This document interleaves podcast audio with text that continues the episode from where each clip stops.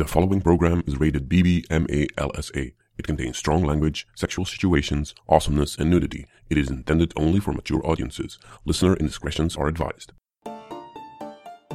Welcome to our Bliss Bringers podcast. The materials we cover encourage adults of all ages, nationalities, and sexualities to open up and embrace their wildest desires and blissful pleasures. You won't find medical advice here, just our personal experiences following the journey of sexual evolution and education in sizzling fun topics that were definitely not taught to us in school, but have wickedly blossomed into reality. We discuss adventures in ethical non monogamy, kinks and fetishes, exotic places to visit, sexy events, workshops, and tips. Allow us to seduce you into embarking on new adventures where each day you ask yourself, What's your pleasure? Hello, everybody. We are back. We are back from New Orleans, and we have a lot of material about that, but that's gonna come later. First, a little bit of a story. I was in New Orleans with Mrs. Puppy, and she pointed me out to a very cute girl that caught her eye. So we chatted with her. Turns out she was also an instructor, the instructor for the wrestling class that we signed up for. So we chatted a little bit more. Turns out that she is not just an instructor, but also a stripper, a activist, and an all-round awesome person. So what did we do? We sat her down for an interview. Here it goes. Anyway, so we're just finishing up at Naughty in New Orleans, and we took your class. This is my girl crush, by the way. So tell us about your classes and what you do. Uh, sure. So, uh, my name is Andre Shakti, and this is my first year at Naughty in New Orleans. So, I'm super excited to have met some really cool people. I am a sex worker. I've been in the industry for 10 years. I mostly do professional domination work and uh, exotic dancing, which you know a little something about, and uh, pornographic work, mostly like fetish and BDSM. and Best bondage lap dance ever. Spoiler alert, best lap dance ever. um, and uh, yeah, I'm just an all around big old hoe. Um, and I've been teaching people about sex and relationships and pleasure and specific skill sets and the sex industry at large um, for about seven years now. Uh, at this event, I taught a strap on uh, 101 slash pegging 101 class. I taught a fisting and manual sex workshop. And then I taught a groping and grappling um, intro to fetish wrestling class, which you two were very enthusiastic about. I was so excited. I'm like, I'm gonna tackle him and push him down and hold him down. I know, and I still didn't get to show you guys like any like chokes because you had to run out and teach your own stuff in the middle of it. I So know, it was so sad. Was- part two is coming. Well, good thing is, is that you're local for us, and Mm-hmm. so you know we can figure something out. I know it's so great to meet California people all the way out here. I expected a lot more West Coast people for some reason, but it seems like um, the Midwest is a is a major pull for this event. It seems like a lot of flyover country people. Yeah, you, you also have to think about the less uh, local capability is there in terms of like uh, swing clubs, the more people are inclined to go to big events like these. There's there's people around here that we talk to who only swing like a couple times a year because they're somewhere in West Virginia or whatever, and basically you're fucked there. They're And not, in- isolated, not in a good way. In the bad way, in the So, very so we're living in a little bit of a lifestyle bubble in the San Francisco area because Yeah. we think that everywhere it's like this, but it's not. We're very lucky on that. So you folks know there are a few of us porn people that are here at the convention. Riley Reyes and Lance Hart and I all um, went to the masquerade ball they had last night at the hotel, and then we decided to uh, exit the hotel and go explore some gay bars in the area. Our Lyft driver, you know, was driving us around, and she was like. She's like, wait, why are you, you guys, you guys are leaving the hotel? Like, isn't the event at the hotel? Don't you guys want to do all that stuff? And we're like, we live this 24 seven.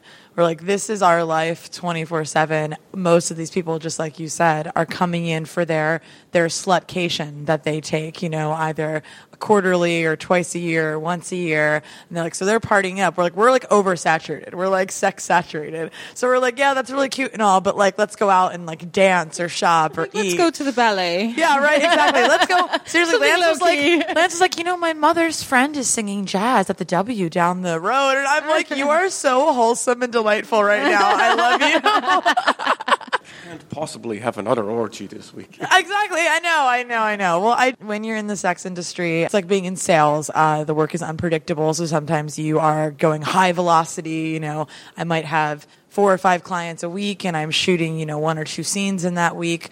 Or I could go three or four weeks where I don't have any clients and I'm not shooting anything. But if I'm in a period of like intense you know, sexual saturation with my work, then I'm going to be less inclined to want to be around sexual spaces, you know, in my off time and vice versa. So, Interesting. yeah. Never thought of it that way. But it makes sense. Which of these different activities between the teaching and the shoots and And the best lap dance ever. Yes.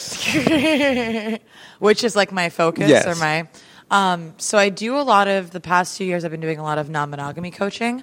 Um, I don't necessarily identify as a swinger, but I do identify as a member of the non-monogamy community, and I feel like we're all in that same family together. No matter how you identify, whether it's poly or non-monogamous or monogamish or et cetera, et cetera. So I've been doing a lot of non-monogamy coaching. I've been polyamorous identified since I was 19, um, so it's been a decade now, which is crazy. I write a weekly advice column called I Am Polly and So Can You. Um, and people can see it at iampolly.net and you can submit your questions. Um, and then I also do a lot of journalism and a lot of activism and a lot of education around uh, open relationships. I'm like doing that kind of full time right now and then I'm like hoeing on the side. Like right, now, that- right now, that's like my main focus. and do you give any courses in the San Francisco area? Sometimes, but speaking of saturation, um, as I'm sure you guys know, you just mentioned, like we live in this, you know, bright, shiny pink progressive bubble out there. The more progressive the area, the more resources there are going to be, and the less excited people get about that stuff because they're like, oh yeah, it's just another Tuesday night, you know. So I travel a lot, and usually I'm out of the um, out of the area, like for a week or two out of every month, and I'll go to Baltimore or Philadelphia or Chicago or Portland or Seattle or places that don't have so much education that's accessible to people.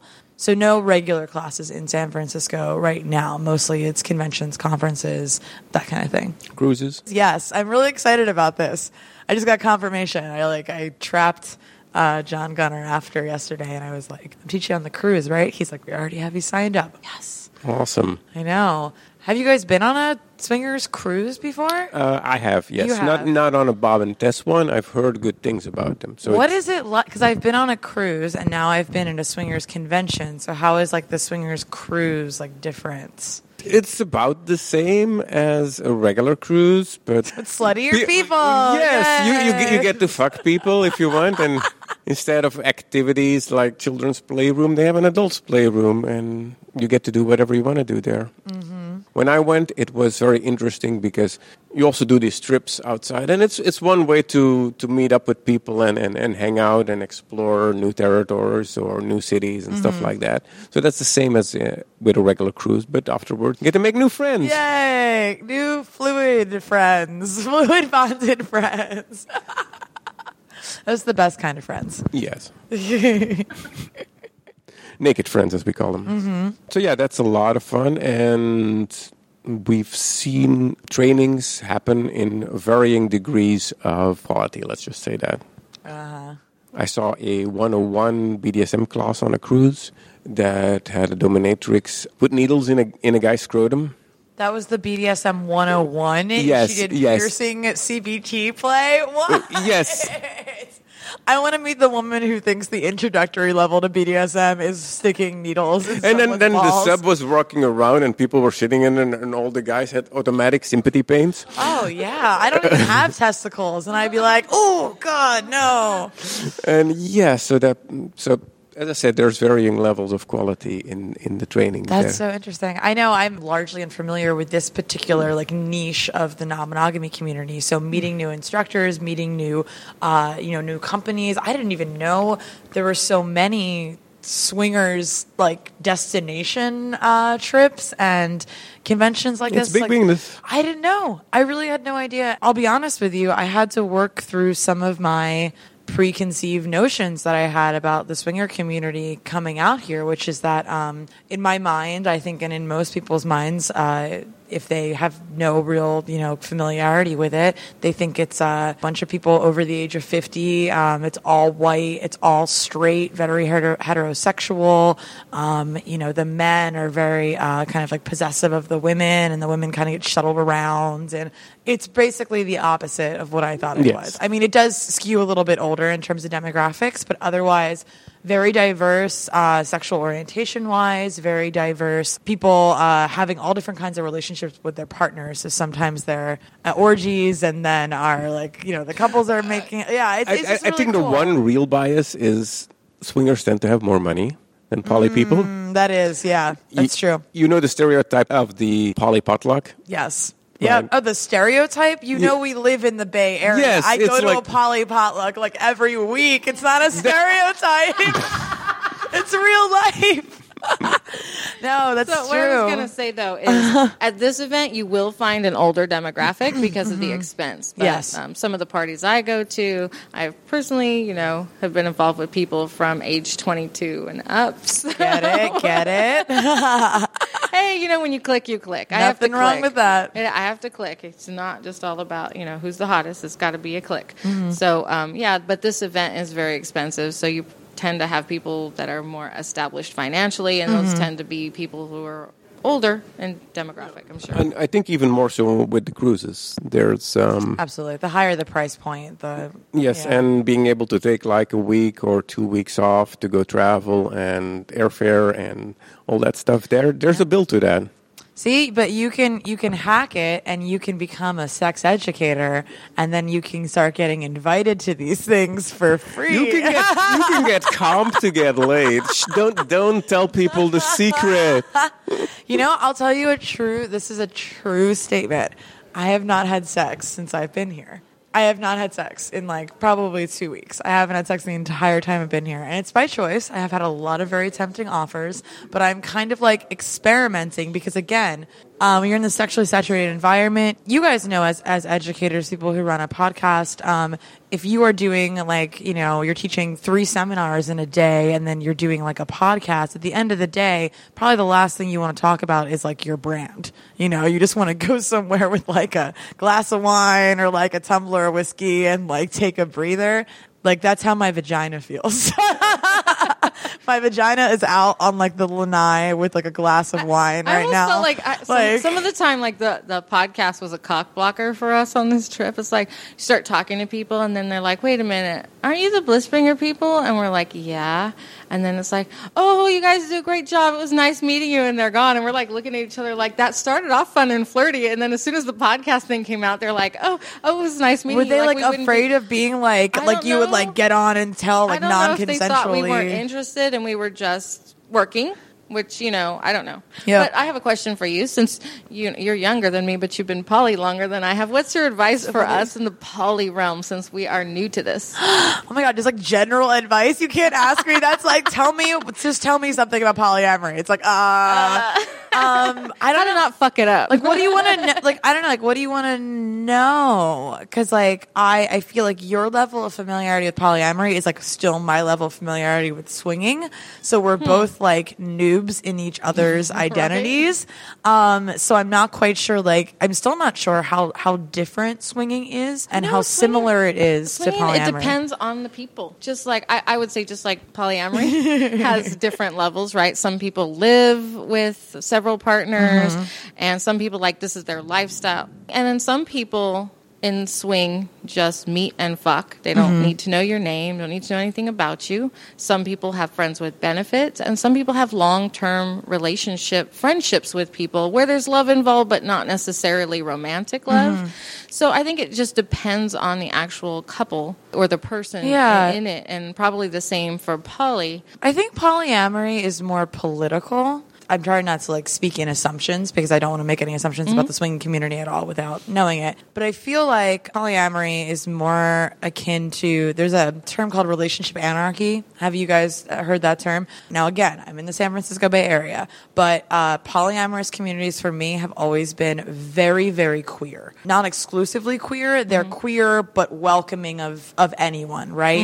And I feel like swinging uh, populations are the opposite. They're largely straight, but they're welcoming of everyone and they're including of everyone. But I do feel like there are, uh, it's a friendlier place for transgender people in the polyamorous community.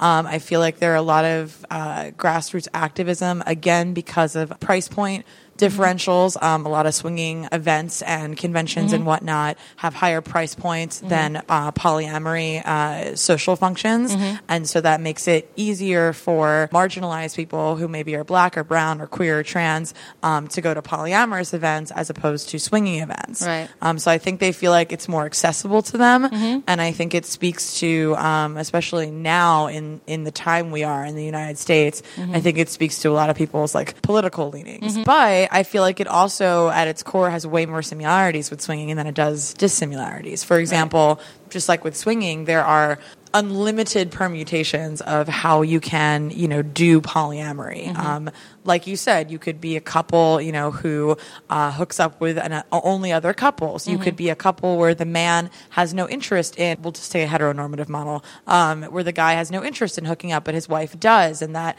uh, is totally fine with them, and, and that's their relationship. Maybe he even has cuckolding fetish or something fun where he likes watching her, you know, or a hot wifing, he likes watching her get off. Maybe you have like a more family style of poly, um, where you cohabitate with partners. Oh, we have an intruder.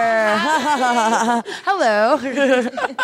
Goodbye. Scotty O just said hello. Some people live with their partners. In the Bay Area, I ha- happen to know a lot of parents who are parenting in polyamorous uh, configurations, triads, quads. It seems to be a very community and family oriented thing in the Bay, again, Right. um, in that microcosm kind of. Yeah. So when I got into swinging, I thought that it's going to be a bunch of guys who force their wife into it, Right. that want to see their wife with women, and that they're not going to be, you know, it. It was actually I found a lot of the women who'd pushed for it because they wanted to play with women, mm-hmm. and what my experience was is that the guys don't handle it as well as the women. Like you get together with a newbie woman, and He wants uh, you to just like give that wants you to microphone a eat the blowjob. mic. No, I'm like, I'm like, you deep throat that microphone. You deep throat it. Uh, so anyway, what I was going to say is that um, what I found is that um, a lot of the men had a harder time watching their. I thought it was going to be a bunch of jealous women. I was afraid my first experience that the woman was going to grab me by the hair and be like, "Get off my husband." Exactly. But it Get was absolutely the opposite. It was the men freaking out that their wife was having a good time with my husband. That was my my early experiences, Wow. and so I tried to be more careful as I moved on with that. Mm-hmm. I was completely blindsided by the opposite compared to what I thought it was going to be. Here's the mic. Thank you. oh, did he feel le- left out over there? mine, mine, mine. All right. Uh, yeah, this Look it, it's yours. That's Okay. the rule. that, that could be interesting. I know. That could, yeah, that, you, that you could just stopped. You're like, I lost my train of thought all time. What what I was gonna get at is the stereotype on men get in get the couple into swinging, the women keep the couple into swinging Mm. because they find out like hmm they first they get sort of seduced or a little bit pushed into it and then they're like oh this is awesome oh i'm i'm empowered there oh i have all these attention for me Mm-hmm. like like oh fuck this i'm not giving this up Well, yeah. Speaking of that, I was one of the the women on the empowered women in the lifestyle panel that they had here yesterday, and it was uh, I'm gonna not get everybody's name, but it was um, Ying Ying, um, Dr. Zana, Riley Reyes, Neo Weeks. And that was exactly what the entire panel was about. Was about feeling empowered, coming into your confidence, coming into your self awareness, um, destigmatizing, uh, you know, stereotypes about in Right. in the industry, in the industry, in the lifestyle. That oh, okay. This is this is one major difference that I maybe you guys can help me understand. So it wasn't until after the panel where the women and I were all just talking amongst ourselves, saying how we personally identified. I mentioned I identified identified as non monogamous.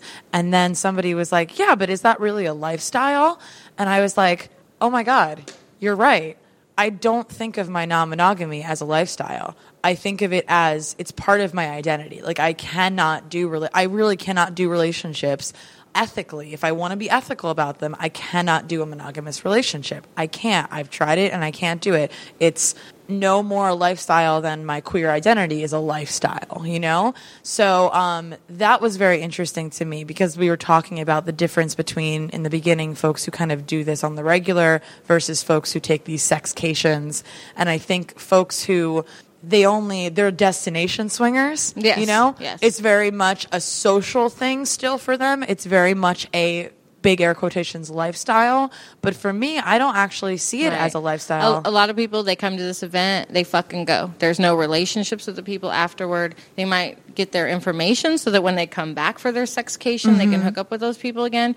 But um, like I said, there's varying degrees of it. Some people don't want their husband texting someone on a regular basis and Yeah. having relationships. The way I've always done it is I've always had relationships, and I've had long term swinger friends for four years since I started. Yeah. and and uh, you know you go through spurts where you might play with those people and then not play for a while and then play you know just Mm-hmm. you know it's like off and on but i get what you're saying about the whole lifestyle thing people use the word lifestyle and they overuse it. And there's a thing called being a lifestyle and what they call the lifestyle as a code word for swinging, because swinging is sort of a dirty word in somebody's. Yes, yes, and it's and it's fucking annoying. we fucking hate those people. to me, certain aspects of poly and BDSM are more lifestyle or being a lifestyle than swinging. Swinging, you can do like, oh, on a Saturday night, we're going to go out to this uh, event and we're going to take. vice versa you mean that being poly and bdsm is more of an identity and then swinging is more of a lifestyle Yes, okay because yeah, because being poly and being being kinky is something that can stick longer and that can permeate through your entire lifestyle organization, right? swinging is more situational yes, like Yeah. like with, with with us, we're in a poly relationship. Mm-hmm. We had to make some adjustments on that, right? Google Calendar to, is the best, lifesaver it's a lifesaver that google calendar and um, working around things like business trips and um, how we deal with family and and and other, other partners. You're doing poly. I mean, Yes. you are. That's what you guys are because doing. you know the thing is is that people always worry about love like oh what if i fall in love with somebody oh you know what if I just share my spouse love is a simple fucking part it's Mm-hmm. time that you have limited love is you know you, you Love is not finite. Time right, is finite. Right. So you Yeah. only have so much time to spend with everybody. So that's the challenge. The challenge is time. Absolutely. Because yeah, this isn't something we do on the weekend. I mean, we are daily communicating and trying to work in time to spend together, and um, it's difficult. It's difficult time wise. It is. It is really. I like to say I don't think uh, there's any superiority in non-monogamy. I think sometimes non-monogamists can get up on their high horse and be like, "Those boring monogamous people, like they don't know what they're missing," you know. But I don't think there's. I think that monogamy is the right choice for some people, and I think that non-monogamy is the right choice for some people. I do think we're naturally wired to be hmm. non-monogamous, and non-monogamy is harder. Yes. It is. I, it's not better. It's not worse. It's more difficult. It requires a specific Definitely. skill set that not everybody has, mm-hmm. and that I think is one of the most important parts about sustaining. You guys are adorable right now. They are fighting over this microphone, and they're trying to be. They're like fighting, but still trying to be like nice to each other. So they're like pulling it and then like smiling, and now they're making it. Okay, just talk. Here, I'm gonna throw up on the microphone. I'm just gonna barf all over this mic right now. I'll blow you away for a minute. My husband and I did monogamy for 23 years. No cheating, Shut no nothing. up. We've been together for 27. Oh, you know what though? You said that. You said I've been Yeah. doing it longer than you. Yeah. Yeah. yeah, I was fine both ways. I don't think I could go back now, especially with the whole poly thing. I don't think I could go back, but I was okay with it. To get back to the comment that we started this with, I think Which was what exactly? about it being a lifestyle. Was it lifestyle. about your penis? Yes, Was it? that was definitely about my penis. He, he's going to have his own podcast one of these days. We were trying to come up with a name last night for No. Oh my god! Wait, you haven't named it yet? Are you kidding me? With like all this reputation, you haven't. honest. He doesn't. He doesn't like ever admit. Like when I first was getting get together with him, I'm like, yeah, I heard all about your like dick before you, and um, he's like, it's it's a lie. It's it's all lies. It's a not. It's not. And then we got together to play, and here it's in my face, and I was like, oh my god, I need the loop. And then I woke up tomorrow morning with a black eye. And Yes, then I it poked was- out. There's another story there. Oh, that reminds me of the time uh, that I. I don't I don't play with penises very often, but when I do, I remember being like a 17 year old going to my first sex toy store in Seattle. I felt like you needed that drink in front of you. What is that drink? I, oh oh oh oh yeah yeah yeah. What is that? Um Dos Equis. yes, the Dos Equis. But when I do, I drink Dos Equis. um. We should get uh, Rico Suave. Uh, so I remember my first, I don't know why I'm thinking about this right now, but that's what I'm thinking about. But my first boyfriend and I, uh, we went to the sex toy store. We bought my first vibrator and we bought a vibrating, one of those vibrating jelly ring cock rings or jelly rubber cock Those are rings. fun, especially Okay. the one with the little back door swinger. Oh, it. yeah. It kind of like does like the door knocker on your ass and vibrates. Except he was exceptional. This is why, because I'm thinking about the last, the last big dick that I saw. I'm like, he was exceptionally well endowed, and I'm, you know, giving him a blowjob. I'm down there, and I'm like, all right, babe, I'm gonna pull out this cock ring, having no idea. I'm 17, no idea what the fuck I'm doing. Right? I, I barely know to put it behind the balls, and so I get it on, and I'm stretching it on, and he's already completely hard, and I get it on, and I start blowing him with it on, and it snaps off. It's stretched so thin, it snaps off, and it flies right past my eye. And that is how I almost lost my eye, giving a blowjob. You'll poke your eye out. You'll poke your eye out, kid. oh gosh, the Christmas story, a porn parody. Well, you know the whole lamp kind of goes with it. You know the fishnet lamp. I had that lamp. I went to college in Baltimore, and we had a lot of kitschy, like John Watersy kind of stuff around the house, and we had the leg lamp. Yeah. That's awesome. Oh man, but yeah, I'm really excited. So, uh, is there anything else like specific about polyamory that I can like help kind of demystify or like answer for you? What about you? I think we got that part pretty much covered. Yeah, you guys look like you're doing a pretty good job. But the one, the one thing that I wanted to, to get back to is Your the, me- penis. the mention. I'm just gonna be messing with you the rest of the time. Sorry, the men, the men. Sorry. the mention of being non-monogamous is that a lifestyle mm-hmm. right I, I think a lot of people focus a lot on the labels they don't want to be identified with a, with a particular label oh we're not swingers we're open labels they don't define you but they help communicate right? Mm-hmm. If you're saying i'm open okay what does that mean? If you're saying I, I've run into people they're saying oh I'm queer okay that's nice but what does that mean? Do you want to blow me or not? Well, just because you're queer doesn't mean that they want to blow you. Oh, oh, I mean, When, oh, when I someone says they're open, I'm like, does that mean I have to talk you into it? I don't know what that like. You'll consider it. I, I Yeah, I, I, I hate mean, the I- term open. I on one hand I hate labels, but on the other hand I do. I mean, we we need them. Their usefulness is such that uh, they help people find community. They help people find language for what they've been struggling to articulate, but they don't have the words to articulate. Um, and they can be politicized, and they can, if you identify as a label, a label is then a community. A community is then a group of people. A group of people can then, um, you know, politicize themselves. And so for queerness, take for example, queerness could mean um, I don't see gender. You know, it could mean people's genitals are not anywhere as interesting to me as what's between their ears, kind of thing. Um, so it could be purely sexual, or it could be political, because queer, of course, is a reclaimed word. You know, it used to be a mm-hmm. derogatory word. So people who reclaim it, who identify that way, tend to be um, very politicized and very like activist mm-hmm. communities. So that's I I chose it because both of those are true for mm-hmm. me. The point that I wanted to make is cer- certain certain labels are less specific. It's saying like, oh, so we're kinky, all right? Okay, what does that mean? Are you top? Are you bottom? Do you want to be set on fire or spanked or whatever? In the same way as You like want your scrotum pierced. Yes. want- yeah, exactly. you, you don't know, like in the same way that queer says, okay, so follow up question: Are you get interested in getting it on with me? Yeah. that's a follow up question that you don't have to ask. Without, Yep. Alternative identities do require many more follow up questions Yes. than if someone just says, "Yes, I'm straight." You know, is if you're Yeah. if you're if someone's like, "I'm heterosexual," you're like, "Cool, I know who you're attracted to." You know, or it works know. really well when you're not interested in a guy. Just be like, no, I'm a lesbian. Mm-hmm. if you're not, no, I'm kidding. no, I know, right? I have, su- God, I have such complicated feelings about that. There's a whole uh, camp of thought in the in the queer community, mostly like hardcore feminists, who get really angry when you know they're like straight girls use that excuse all the time in in clubs, just like when they don't want male attention, they'll just grab their girlfriend and be like, "Sorry, we're together," and that's devaluing authentic queer relationships. I actually don't have a problem with that because here's the thing men are a safety and health risk to women. And y- if you need to get out of a situation, you say whatever the fuck you need to say to get out of a situation. I don't So care. My daughter is bisexual. Yes. But we, but we joke and say she's 80 20. Like she does like, but it's 80 20.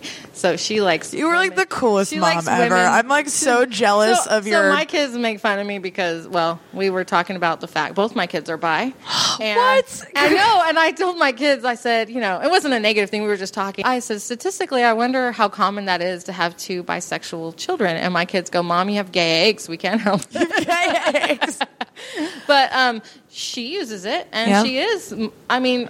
I- really consider her instead of bisexual, really lesbian because she's generally attracted to women. But I like how you're just like you're but- you're actually kind of like pushing her in the direction of ladies. You're like, I know you keep saying you kind of like men, but same thing women with my son. are like I feel like younger people don't want to commit sometimes because of stigmas. Mm-hmm. So actually, bisexual seems to be more tolerated by communities who are not accepting. bisexuals are more accepted by straight communities, Right. But they're more stigmatized by Right. gay communities, Right. female bisexuals are more accepted, right? Male bisexuals, that's like that's Any oh kind you're, of you're male secretly gay. queerness, any kind of masculine queerness, that's the most threatening thing you can you can be to a straight Oh, person. You'll find out in the lifestyle, even there are a lot of bisexual men, but they hide it. They don't put it in their profile because, okay, so where uh, straight women will play with bisexual, will play in a room with bisexual women and just not engage, or they're like, oh, I'm top up. You know, you can touch yeah, my yeah. boobs, but I'm not going to go down on you kind of thing. They are open, but the men are afraid if they're open that the guys are, and I'm like, so what? So what if he gets turned on by you getting your cock sucked Yeah. by the girl? I mean, so what?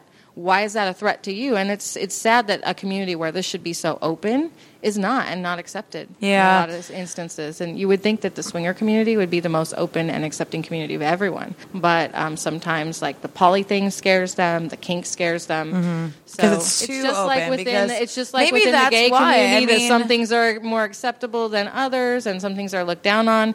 It, you would think in these most um, accepting communities that everyone would be brought in together. Yeah. and it doesn't work that way. Well, there's always going to be a hierarchy, you know, in any kind of community, there's always going to be, you know, let's take non-monogamy as the big umbrella, right? And then we have all like the, the niche communities underneath of it. Um, there's always going to be, because human beings by nature create hierarchies of power in order to feel superior or inferior to other people, right? So there's always going to be a, a community of people that's like, well, yeah, I do A, but at least I don't do B. Or I do C, but at least I don't do D. We're And- poly, but at least we're not a dirty swinger. Exactly, right? Like so and people like lob that back and forth in each other and it dr- it's in everything. It's in the sex industry, we call it the hierarchy in the sex industry. well, I'm a stripper, but at least I'm not an escort. Well, I'm an escort, but at least I'm not a porn performer. Well, I'm a porn performer, but at least I'm not a street prostitute. I mean, we just break each other down to build each other up. Mm-hmm. And that just, when you boil it down, that core principle just drives me insane. Like it's so unnecessary. It gets in the way of so much friendship and connection. It does us a disservice. Absolutely. Indeed. I broke a nail. Oh no. It's okay. It's my last day here. I'm fine. Do you get workman's comp for that? No, oh no, but um, I did work at a. Uh, I used to work at very briefly at a strip club in San Francisco, the Lusty Lady. You guys know the Lusty Lady? Lusty Lady was the first unionized strip club, so they used to get things like sick leave and um, and time off and workman's comp and Speaking of which, in Nevada, if you're doing uh, demos there, like kink demos, which we did with, with the group, you need to get a erotic performer license which is basically like a stripper it. card. Well, yeah, everyone so has our, to register. So our entire there. gang had stripper cards, Oh which God, was that's so funny. hysterical. Yeah, you have to register as a stripper. You have to register as an escort if you're working at a brothel. Do you have a stripper card? No, I wasn't on that one. Okay, I was gonna say, let's see what you got, Oh my baby. god. I can totally see you starring in like a remake of the Full Monty. I'm just saying. I'm like, it's that's your calling. What would your stripper name be? Oh, God. If he was like a Magic Mike type. I still remember my first experience with a stripper pole at Desire. I did find out that there's such a thing as pole burn, which Oh. nobody told me about. Do you guys see my legs right now? Do you see how my in- my all my legs are entirely covered? Yep, these are all pole bruises. It hurts. Yes, I, dancing I, I, figured, I figured that out. You're like never again. Okay. Hole in there last night. How come I didn't see this? Nah. That thing would just swing around. It like poke somebody's eye out. Like it's a liability. He just can't do it. He can't do it. Alrighty. I, He's like, all right, let's change the subject. I think we're just about um, Just about out, at time? out of time. So, Andre, when people say, "Oh, I want to hear her," or "I want to be choked by her," where can they find you? I would love to choke you. I am Andre Shakti. It's A N D R E S H A K T I. You can Google me. If you do, my vagina will come up. You're welcome. um, I am Andre Shakti at Andre Shakti on Twitter. I know, right? I'm at yeah. Take the mystery away. Why don't you? I am uh, at Andre Shakti on Twitter. I'm Andre Shakti on Facebook, and my poly column is iampolly.net. And uh, yeah, I'm. Thank you so much for this. Is the first you're you're popping my swinger podcast cherry. I've never been on a swinger podcast before, so thank you. You're welcome. Goodbye. Shout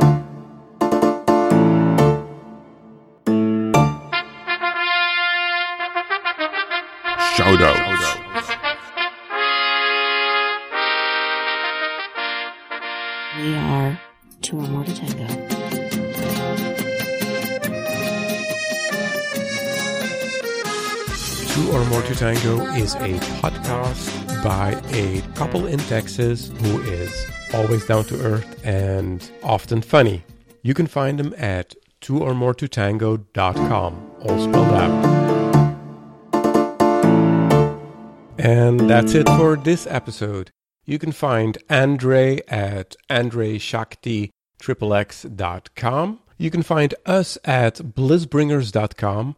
Make sure to rate and subscribe. It helps us out a lot. If you would like to go to Naughty in N'awlins with us, go to blissbringers.com slash NIN.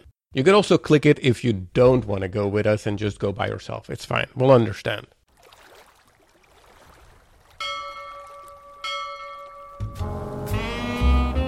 Hello, this is Bob from Couples Cruise, the leader in adults only, clothing optional cruises. You are listening to Bliss Bringers. For more information on our cruises, go to blissbringers.com slash cruise. See you there.